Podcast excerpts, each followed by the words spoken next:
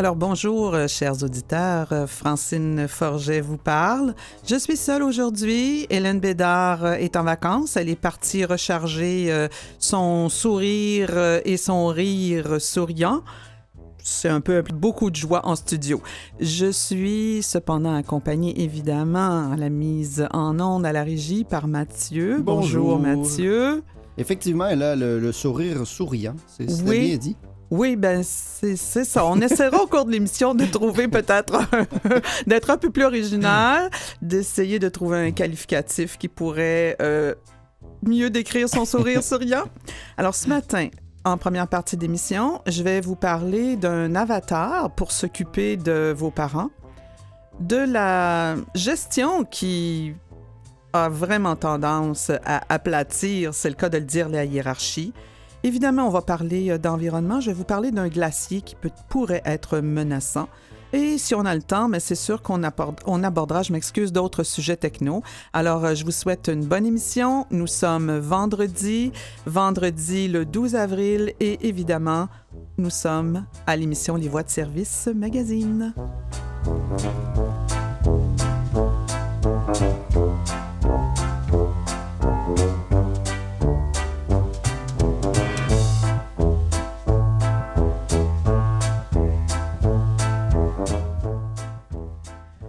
Alors, les technologies ne cessent de nous étonner. Dans la presse, plus du 6 avril 2019, Christian Gézer nous parle d'un avatar pour s'occuper de nos parents. Un chat qui parle, qui met de la musique, qui suit notre état de santé. Est-ce que c'est de la fiction? Bien non. Aux États-Unis, il y a une application qui s'appelle Care.coach, excusez, qui vise à permettre aux personnes âgées de rester autonomes le plus longtemps possible. Est-ce que ce modèle-là est applicable au Québec? Alors, c'est la question à laquelle il tente de répondre. Divertir, rappeler qu'il est l'heure de prendre des médicaments, donner des conseils pour arrêter une crise d'anxiété, informer les proches aussi de l'état de santé d'un parent, c'est ce que cette application, qui est destinée aux personnes âgées, réussi à faire tout ça. Le service qui a été lancé en 2012 est utilisé par euh, des services de santé aux États-Unis. En fait, ce service-là, il fournit un compagnon virtuel à une personne qui a besoin d'accompagnement. Une fois qu'elle est inscrite au service, la façon dont ça fonctionne, la personne va recevoir une tablette Android et elle va choisir un des deux avatars. Alors elle deviendra un chat ou un chien, selon l'animal de compagnie qu'elle préfère. Mathieu, je vous vois sourire. Est-ce que vous avez une préférence? Oui, je, vais me posais la question justement. Je ne sais pas. J'aime euh, également les deux. Ben, vous pouvez pas être les deux, là. Alors, je dirais la poule. La poule, OK. Alors donc, on va tout de suite après l'émission appeler euh, Care Coach parce qu'il y en a peut-être parmi vous qui aussi avaient des, des goûts euh, qui sortent de la, du service offert. Alors, on va les appeler pour qu'ils euh, élargissent hmm. la palette. Alors, c'est ça. Donc, Care Coach, à travers cet avatar-là, va communiquer avec la personne et dès l'inscription, va veiller à sa santé. Alors, euh, ce service-là a été développé, établi aux Philippines ou au Mexique. Et euh, ce qu'il a d'intéressant, c'est que dans le fond, il suit vraiment euh, tous les changements aussi qui peuvent être inquiétants dans une routine et va en informer aux besoins les proches ou encore les professionnels qui vont s'occuper de la santé de cette personne. Alors, ce service-là, il est offert aux États-Unis présentement pour la somme de 280 dollars par mois. Alors, ça peut paraître cher, mais dans le fond, quand on pense à ça, euh, pour des services qu'on pourrait être obligé de s'offrir en privé si on ne peut pas les obtenir au CLSC parce qu'il y a trop de monde, c'est quand même intéressant.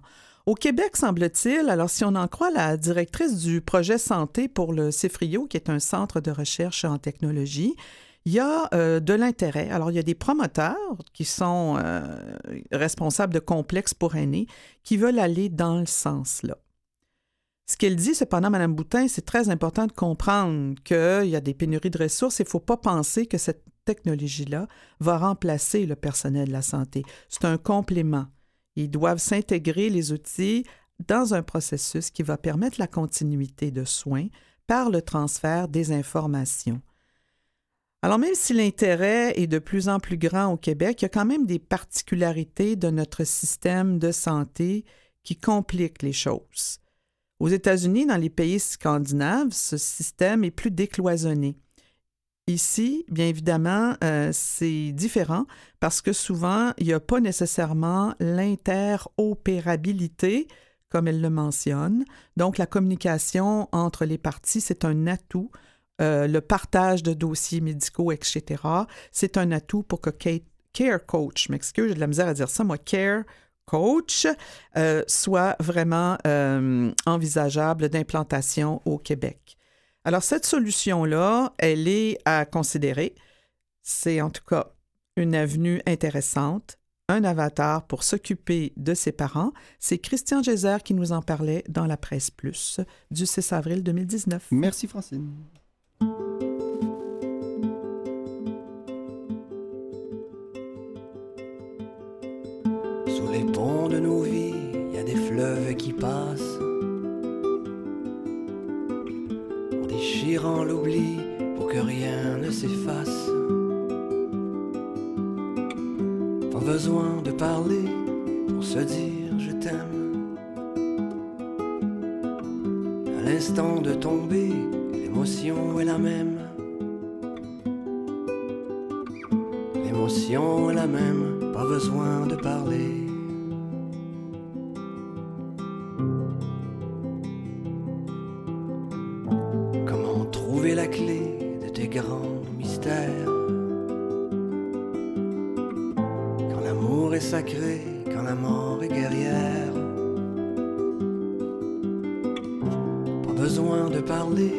pour se dire je t'aime.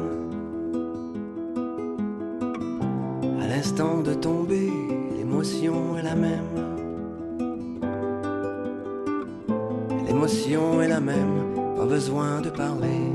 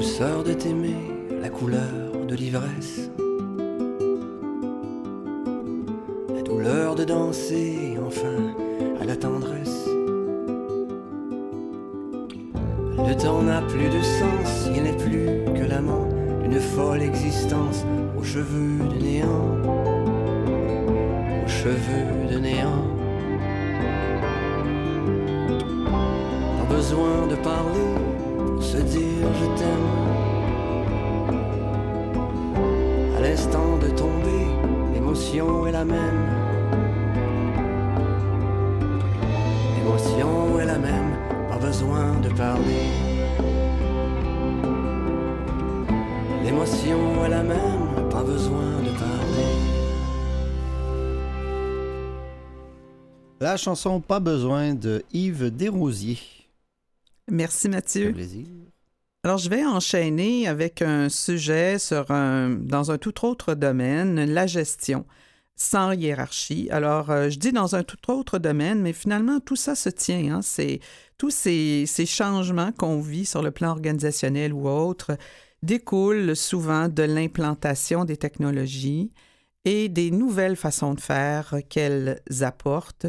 Euh, évidemment aussi au niveau non seulement du soutien, mais aussi de nos rapports entre nous dans le milieu du travail. Je vous fais part d'un article qui a été rapporté sur le site d'InfoPresse par Catherine Martellini le 25 mars dernier, où elle nous parle d'une expérience dans le monde de la gestion dans une entreprise, une agence de publicité suédoise où on a vraiment implanté une structure organisationnelle horizontale, c'est-à-dire où il y a peu de rapports hiérarchiques entre les employés et la direction. Cette entreprise euh, est vraiment importante pour une agence de publicité. Elle compte 700 employés et ils sont répartis un peu partout à travers le monde.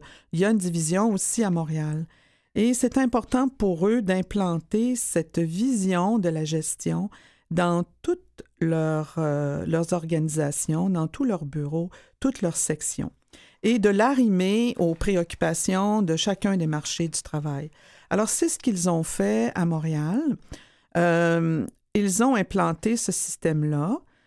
Ça ne veut pas dire qu'il n'y a pas de rôle ou d'expertise, mais plutôt que les équipes sont construites autour de projets ou de clients.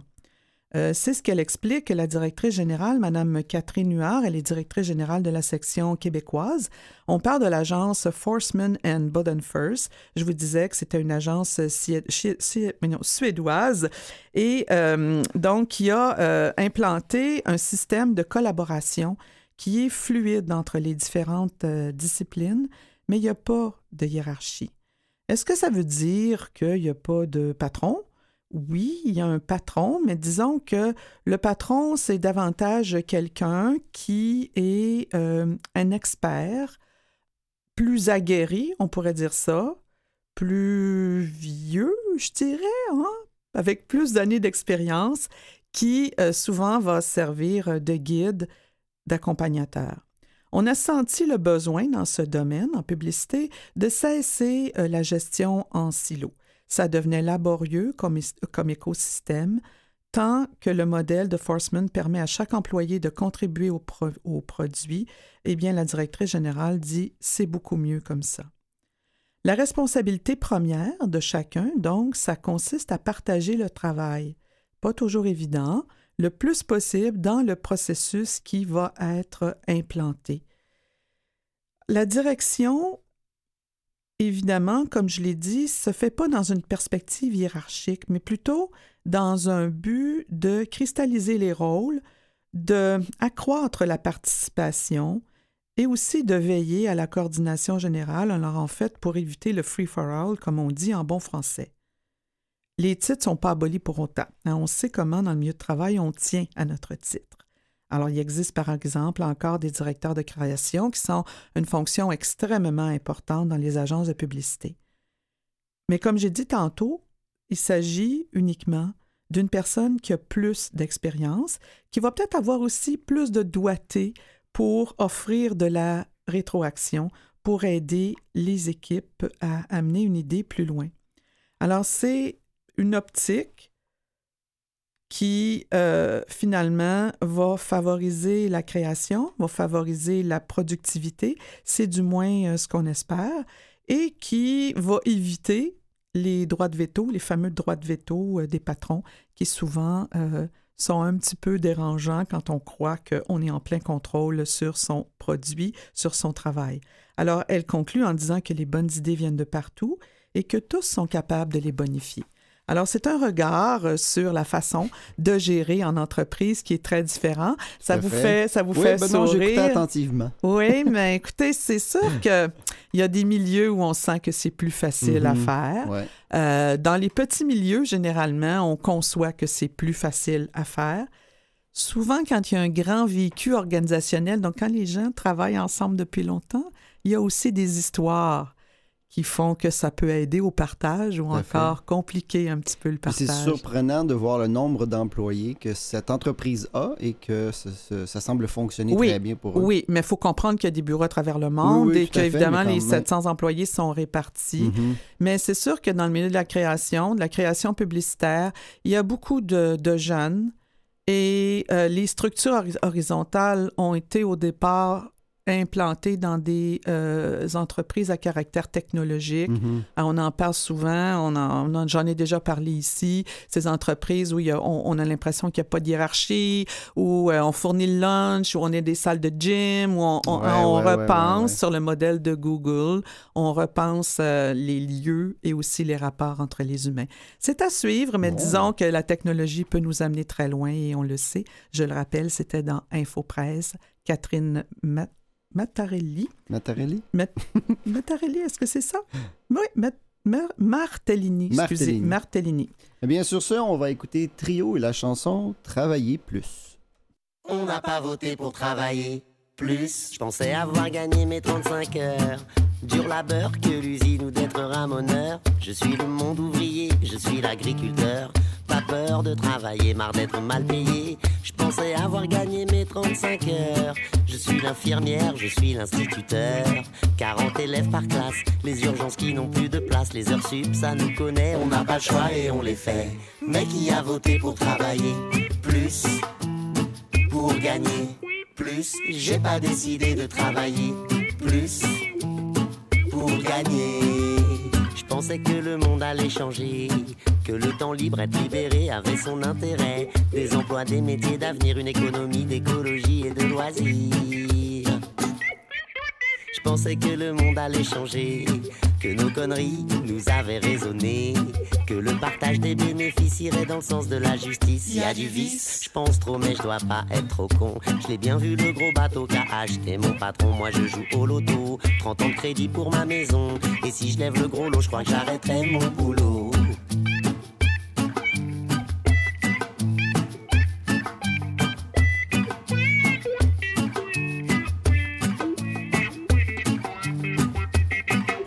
Voté pour travailler plus, pour gagner plus. J'ai pas décidé de travailler Je pensais avoir milité pour une augmentation. Je voulais pouvoir emmener les gosses au parc d'attractions. Le vendredi après-midi, je faisais les commissions. Et le samedi et dimanche, je m'occupais des rejetons. Je pensais avoir milité pour d'autres horizons. Mais les échanges boursiers sont pas de mon opinion. En vacances, hors de France, le boss et mon patron ont décidé que les heures sup seraient ma destination. Je pense qu'un jour on va tous y venir. Le moment fatal de devoir réfléchir. Si l'homme et le travail sont unis à en mourir, si comme des ânes on va bosser et ne rien dire. Je pense que le boss passe bien à la télé, mais que l'avenir de mes gosses n'est pas dans ses idées. Que le temps, le vent, les amis, l'écologie font partie de la vie et c'est pour ça que j'ai pas choisi de travailler plus pour gagner plus. On n'a pas voté pour travailler plus. Et voilà, c'était Trio. Merci beaucoup. Alors, ce matin, je fais dans la variété. Alors, je vous amène cette fois du côté de l'environnement. Je vous parle d'un glacier qui menace les côtes. Alors, on parle souvent des, des glaciers du Grand Nord qui sont d'une certaine façon menaçants. Il y a un vaste programme de recherche qui a été mis en œuvre afin de déterminer si et quand le glacier Thwaites sombra dans la mer. Et ça s'explique quand on sait que ce glacier a la taille de la Floride. Alors, c'est Mélissa Guillemette qui nous en parle dans Québec Science du numéro euh, avril-mai 2019. Alors, c'est un glacier, donc, comme je le disais, qui a la taille de la Floride, mais évidemment, il n'attire pas les retraités en quête de chaleur. Il soulève plutôt l'inquiétude chez les chercheurs. Alors, j'arrête ici ma poésie de fond de ruelle, comme on disait. Euh, Le glacier de Thwaites est situé dans l'Antarctique occidental et c'est l'un des plus gros de la planète, mais surtout l'un des plus menaçants. Sa fonte est déjà responsable de 4 de l'augmentation globale du niveau de la mer, chaque année, 4% quand même, selon les estimations, et la quantité d'eau qu'il relâche euh, annuellement a doublé depuis le milieu des années 90. L'écroulement complet du glacier causerait une hausse du niveau de la mer de 0,8 mètres d'après les modèles actuels. Mais il pourrait entraîner aussi dans sa course des structures voisines, ce qui pourrait signifier une, élévation totale de 3 mètres. Des villes et des îles entières pourraient y passer. Alors, quand on parle des glaciers, généralement, c'est toujours pour nous dire qu'on pourrait effectivement être englouti à un moment donné ou un autre à cause du réchauffement de la planète. À quel rythme cela pourrait se faire? En fait, on dit beaucoup de choses, mais justement, ce n'est pas facile à prévoir parce qu'il y a très peu de scientifiques qui ont étudié le glacier, qui est situé à plusieurs heures de vol des stations de recherche du continent. On ne sait même pas à quoi ressemblerait l'effondrement d'un tel mastodonte. Un déclin morceau par morceau ou un grand plongeon. Personne n'a jamais vu un glacier s'écrouler. C'est pas comme les prévisions météo, dont les modèles s'améliorent tous les jours grâce aux nouvelles données, dit David Holland, qui est un diplômé de l'Université McGill, devenu professeur à l'Université de New York. David Holland a déjà pris le thé sur le, glacier de Thwaites, hein, quand même, il y a quelques années. un thé glacé, pardon? Euh, on ne dit pas, mais je pense pas parce que c'est quand même euh, pas trop chaud dans le coin. Mais euh, l'océanographe, il était en route vers son sujet d'étude. Et c'est ça qui est fascinant, et c'est ce qui a attiré mon attention sur cet article. C'est qu'en fait, on se méfiait d'un glacier qui s'appelait euh, le glacier de l'île du Pin. Alors, on croyait à cette époque-là, pas si lointain, qu'il était le plus important, euh, qu'il se dégradait de façon accélérée et qu'il pouvait être très dangereux à court terme. Mais tout à coup, on découvre, par des données recueillies par satellite, que les modèles mathématiques tournent les projecteurs vers son voisin, le glacier de Thwaites. Alors, je ne pense pas que M. Holland va retourner prendre un thé sur le glacier. Il y a tous les ingrédients de l'instabilité, ce fameux glacier Thwaites, en plus de représenter le plus grand bassin versant. Avec des collègues de différentes spécialités, M. Holland a milité pendant près de dix ans pour que le glacier soit étudié sous toutes ses givrures il y a finalement eu gain de cause. Les États-Unis et le Royaume-Uni ont lancé, mais tout récemment, tout récemment, un programme qui finance huit équipes pour cinq ans. Alors, on va espérer que le glacier ne fonde pas trop vite. L'an prochain, il y a des trous qui vont être percés dans le glacier à l'aide de jets d'eau et avec beaucoup de patience.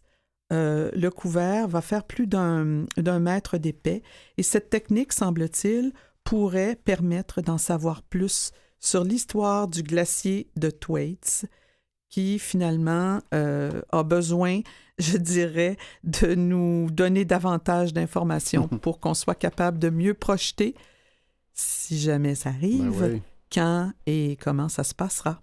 Alors donc, c'est euh, Mélissa Guillemette qui nous en parlait euh, dans la partie qu'on intitule Sur le vif dans Québec Science 2019. Merci beaucoup. Euh, on écoute Foulquier.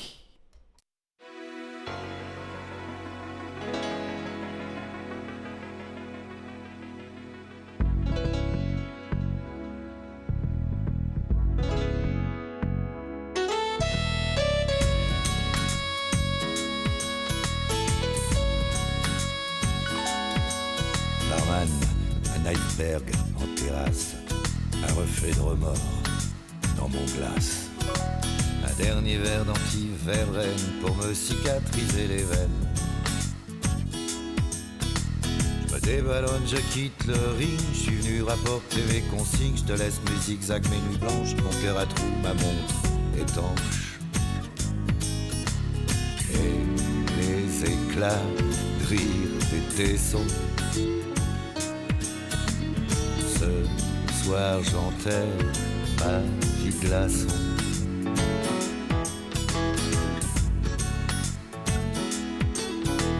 Norman Killer, un verre de mieux, j'ai envie de passer aux aveux. Je te raconterai mes safaris, des vrais carnages en plein Paris. On chassait les éléphants roses, j'ai connu l'heure où tout explose, des coups de grisou dans la mémoire, c'est la silicose du comptoir l'attrapes quand tu touches le fond. Ce soir j'enterre ma vie glaçante.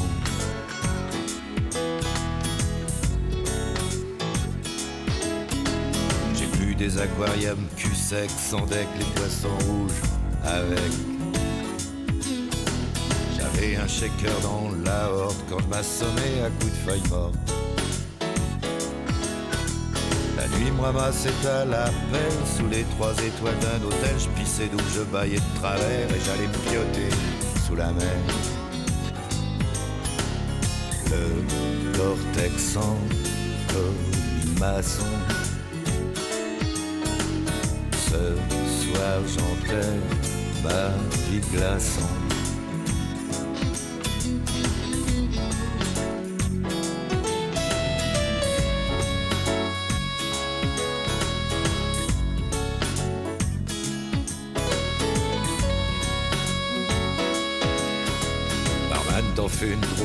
Je suis pas le premier qui jette les ponches. J'ai pris de l'avance sur mon crédit, j'ai soif de changer d'appétit. On dirait qu'il pleut dans ton bar, faut pas t'en faire pour les pourboires. À chaque fois qu'il tombera de la flotte, t'auras qu'à le marquer sur ma note. Puisque tu connais la chanson, ce soir j'enterre ma vie glaçon. Puisque tu connais la chanson, ce soir j'enterre ma vie glaçon.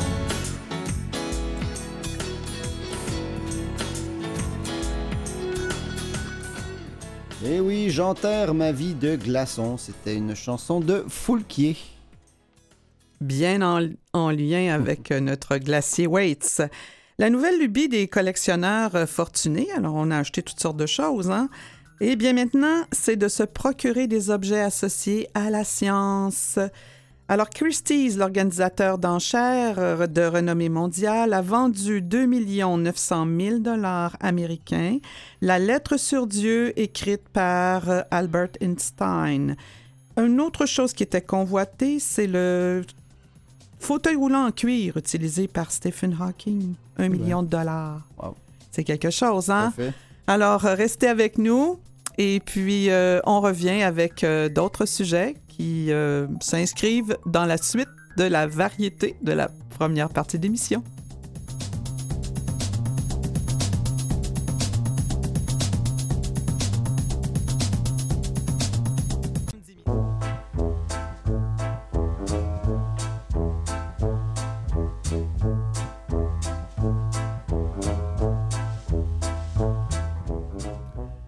Bonjour, bonjour. Alors, de retour parmi vous pour cette deuxième partie d'émission. Francine Forget au micro. Je vous rappelle que je suis en compagnie de Mathieu Tessier.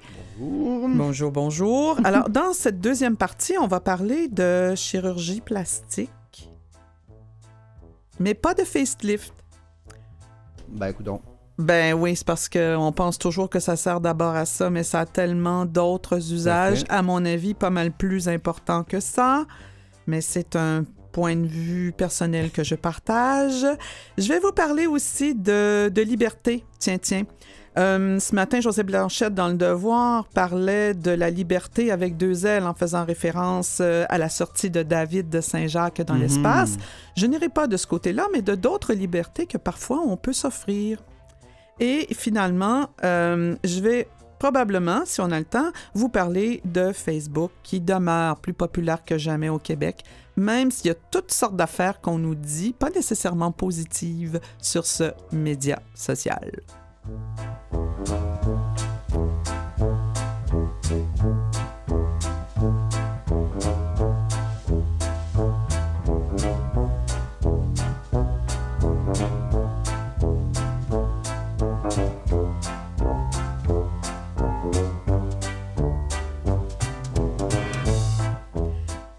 Alors, dans ce mois-ci, Québec Science, donc avril-mai 2019, euh, il y a un, long, long dossier, évidemment, que je vous lirai pas, euh, mais je vais quand même vous rapporter des éléments que je trouve extrêmement intéressants. Juste le titre est accrocheur.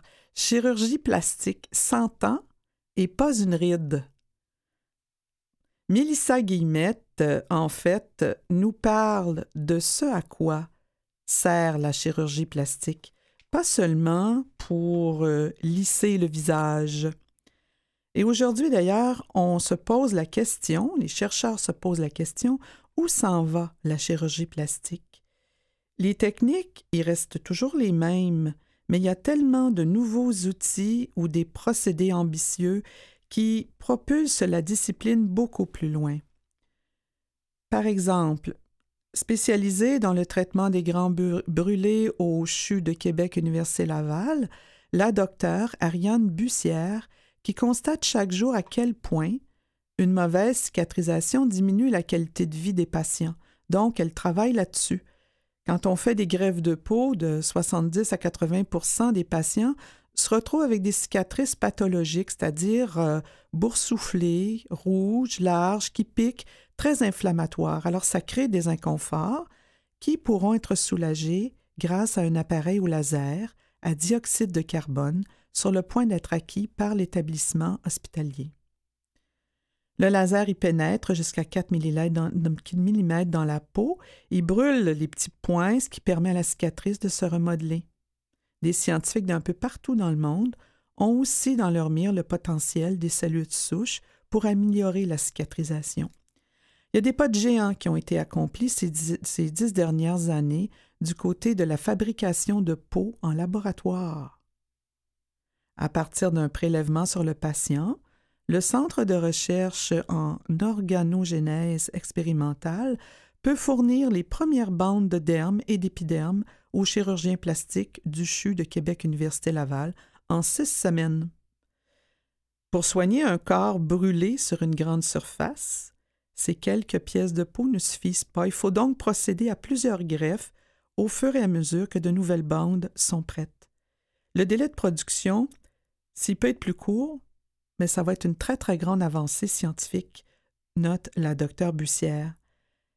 Alors, c'est important, évidemment, ces recherches qu'on fait, euh, parce qu'on peut faire toutes sortes de greffes, non seulement du côté des grands brûlés, mais en plus, on peut reconstituer des crânes, on peut corriger des malformations diverses qui surviennent à la suite d'accidents.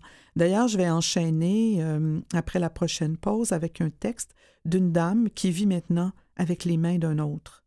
Wow. Edouard Buchel, oui, hein, c'est wow, mm-hmm. rédacteur en chef de la revue scientifique canadienne Plastic Surgery, martèle qu'à court terme, il faut s'attaquer au traitement chirurgical des cancers du sein, qui n'est pas toujours optimal au Canada. Au moment où on enlève la tumeur, on pourrait reconstruire immédiatement le sein en gardant tout le mamelon et sa sensibilité et en utilisant des cellules de gras du ventre pour combler le vide. Alors, c'est quelque chose quand on pense au taux euh, important de cancer du sein, c'est chez les femmes. Alors, c'est une grosse chirurgie, mais au moins les femmes ressortiraient du bloc opératoire entière et n'auraient plus à y revenir.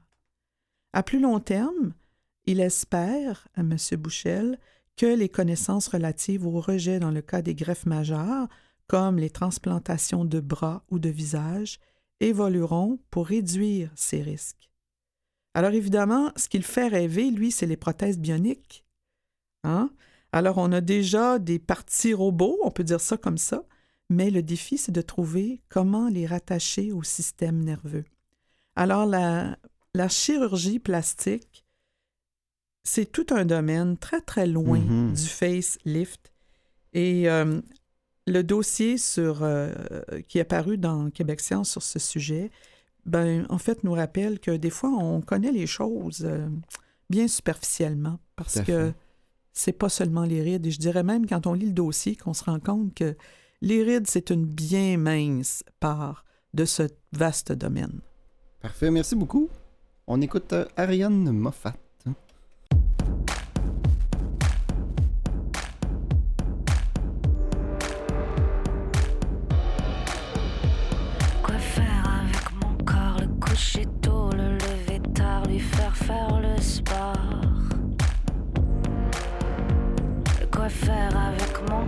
Quoi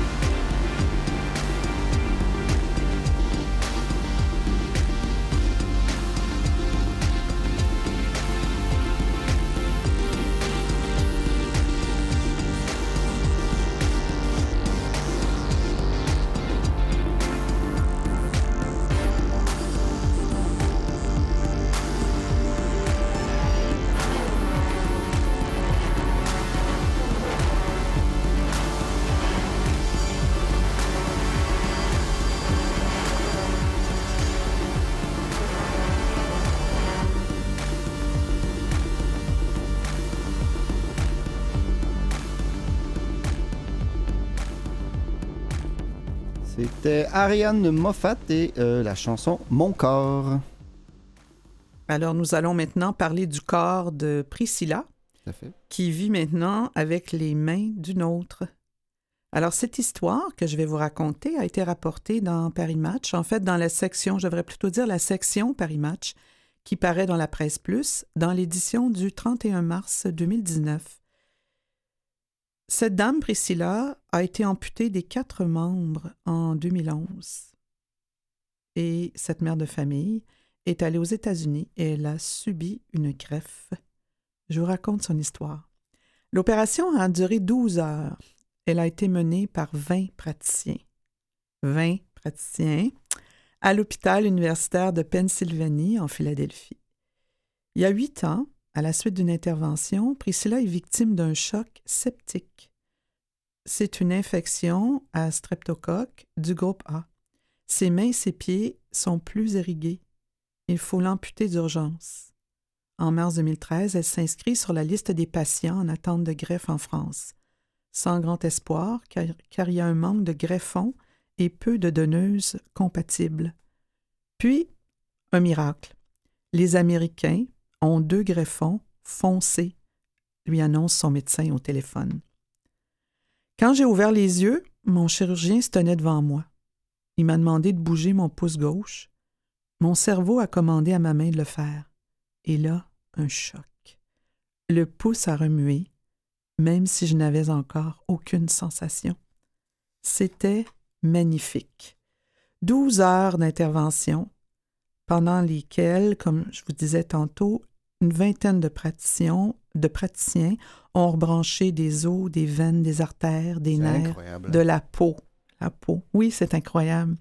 Et en guise de finale, ce moment magique où le greffon reprend de la couleur. Alors évidemment, la vie retient son souffle pendant un certain temps. Mais ce qu'il dit, Madame Priscilla, c'est que tout de suite, ses mains sont devenues les miennes. Je les ai trouvées jolies. Trois jours après la greffe, je me suis touché le visage avec la main gauche, je me suis caressé le front et les joues. Psychologiquement, certains seraient incapables de recevoir les membres d'un autre, mais moi, je l'ai fait parce que c'était ma seule chance. l'énergie, Priscilla en a toujours eu. Avant, elle consacrait ça au sport, faisait du jogging, et à une boutique de vêtements qu'elle dirigeait dans les environs de Bordeaux. L'été 2011, elle a renoncé à tout cela le vendredi 22 juillet, une date qu'elle n'est pas près d'oublier, elle se rend au CHU de Bordeaux pour subir une intervention. Elle est tombée enceinte peu après la naissance de son troisième enfant. L'opération se déroule le matin en ambulatoire. Elle sort dans la journée. Jusque-là, tout va bien. Le lendemain, elle fait de la fièvre, de très forte fièvre. Elle court à l'hôpital, elle voit un interne. Tous les examens montrent un syndrome infectieux, mais le médecin de garde lui dit de retourner chez elle, de prendre des antibiotiques. Non, il ne lui prescrit même pas des antibiotiques. Priscilla rentre chez elle. 24 heures plus tard, elle est de retour à l'hôpital, aux urgences gynécologiques, en ambulance cette fois. Je me souviens avoir agonisé jusqu'à minuit entre les césariennes et les fausses couches, alors que le diagnostic était établi depuis l'après-midi. Je faisais un choc septique. Cette défaillance circulatoire aiguë, déclenchée par un agent infectieux peut-être mortel. Priscilla est plongée dans le coma. Elle se réveille une dizaine de jours plus tard en soins intensifs chez les grands brûlés. Le streptocoque lui ronge le corps. L'équipe soignante lui annonce qu'elle va devoir être amputée des quatre membres. Elle devra également subir plus de 40 interventions, notamment des grèves de peau, en raison des nombreuses nécroses. Soudain, c'est toute sa vie qui défile. Quand elle dansait, elle aimait beaucoup danser sur la musique de Bowie. Et plus précieux encore, le contact chaud de la peau de l'autre sous sa paume, la douceur des joues de ses enfants. Mais ces douleurs intimes, Priscilla les garde secrètes.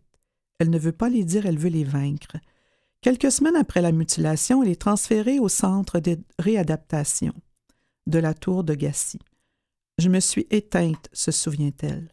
Je n'avais rien à faire au milieu des amputés. Je voyais les mains des infirmières. Quand elles s'occupaient de moi, je me disais, comme elles ont de la chance. C'est à ce moment qu'elle a pris sa décision. Pour la couleur d'un t-shirt, je peux hésiter et demander l'avis, au moins une quinzaine d'avis à des copines. Mais là, j'ai pas eu besoin de personne. Je voulais une grève. J'avais la rage pour vivre et avancer. J'ai eu cette grève.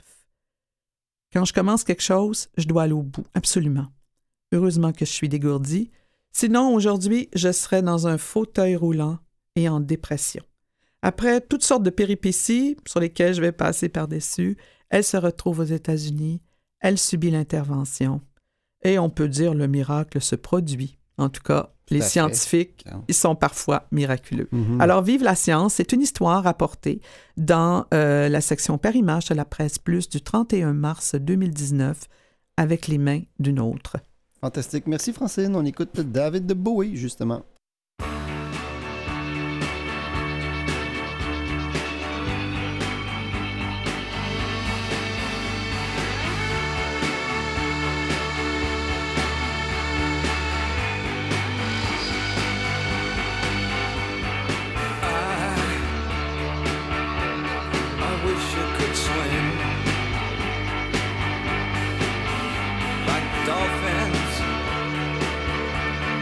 Dolphins can swim. Though nothing, nothing will keep us together. We can beat them forever and ever. Oh, we can be heroes just for one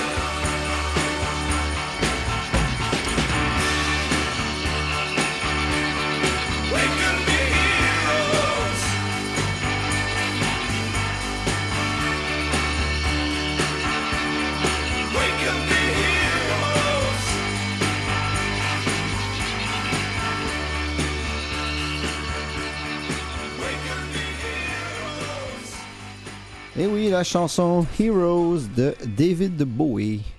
Alors, euh, pour Priscilla, je ne sais pas si elle écoute l'émission, mais en tout cas, c'est un beau lien euh, avec l'histoire que je venais de vous lire. Merci, Mathieu. Bon, je vais vous en lire une autre. Alors, c'est la journée des histoires. Le printemps. Le printemps, autrefois, moi, je me rappelle, euh, ma mère, ma grand-mère faisait ce qu'on appelait le ménage, le grand ménage du printemps. On vidait les armoires, on nettoyait tout. Euh, dans ce temps-là, il n'y avait pas de Marie Kondo pour nous dire comment faire, mais quand même, on savait comment faire. Aujourd'hui, je pense qu'on fait moins ce grand ménage, quoique je sais que la tendance Kondo euh, continue à faire des petits. Oui, tout à fait, et, ah oui, oui. Tout le monde fait ça présentement. Tout le monde est en train Ouais. de, de- de vider les armoires, de donner les choses dont ils n'ont plus de besoin. Mais aussi, des fois, on peut aller chercher une bouffée d'air au printemps dans notre vie. Euh, une petite délinquance, je sais pas, mais des fois, ça peut être un repositionnement. Alors, je vous raconte une histoire. Alors, cette fois, je vais être du côté de la presse féminine. Alors, c'est un peu plus léger, mais c'est quand même extrêmement intéressant. Sur le site de Elle Québec, c'est mon histoire. J'ai tout quitté pour partir vivre en Italie. Alors, les propos ont été recueillis par Gabrielle Lisa Collard et, comme je l'ai dit, ça a été publié sur le site Internet de Elle Québec. La jeune dame en question, Ellie, a 27 ans. Elle a laissé sa vie, son travail, ses amis, son pays pour partir vivre en Italie. Pourquoi? Parce qu'elle en avait envie. Et là là, je vois des... Hein, Mathieu? Ah bon, oui, ben oui, il y, a beaucoup de gens que je connais qui l'ont fait. Oui, oui, ouais, c'est ça. Je rêvais de m'envoler pour Rome depuis plusieurs années, dit-elle.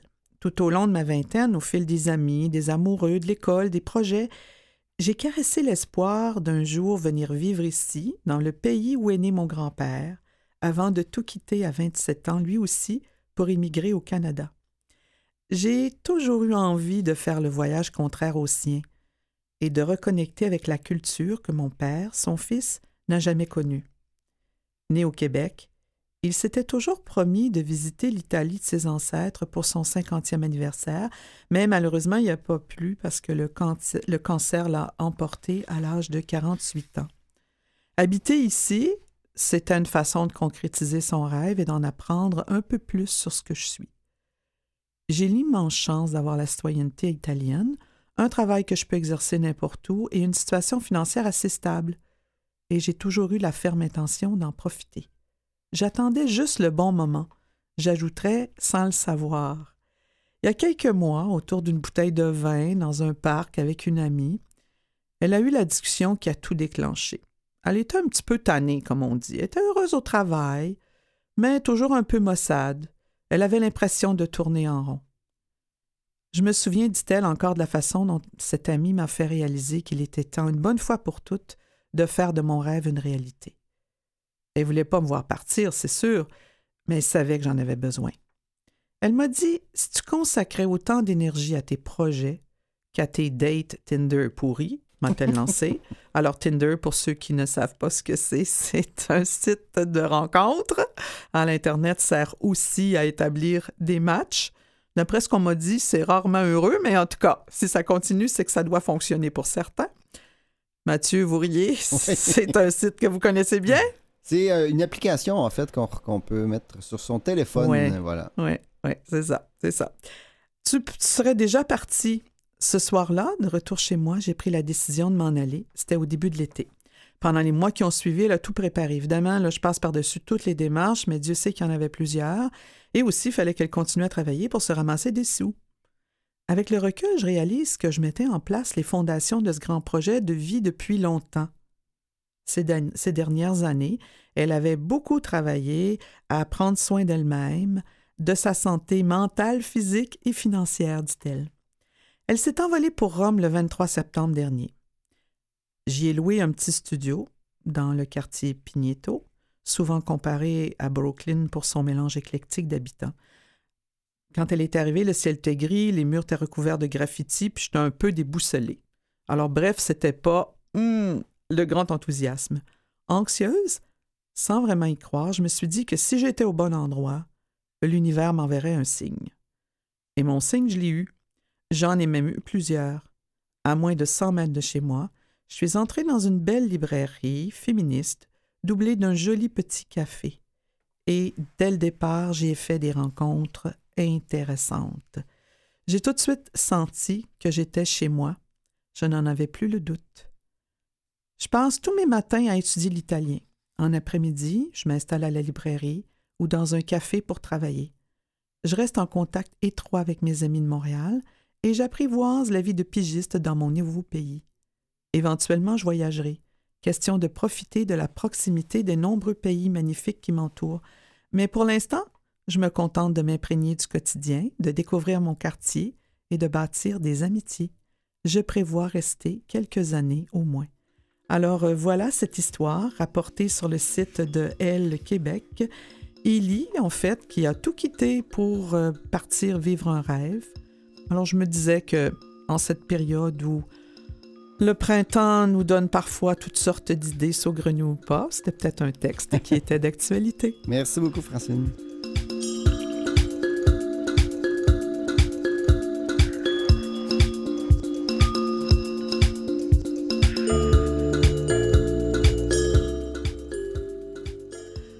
On peut pas évidemment finir cette émission sans revenir aux technologies, hein, qui est mon dada.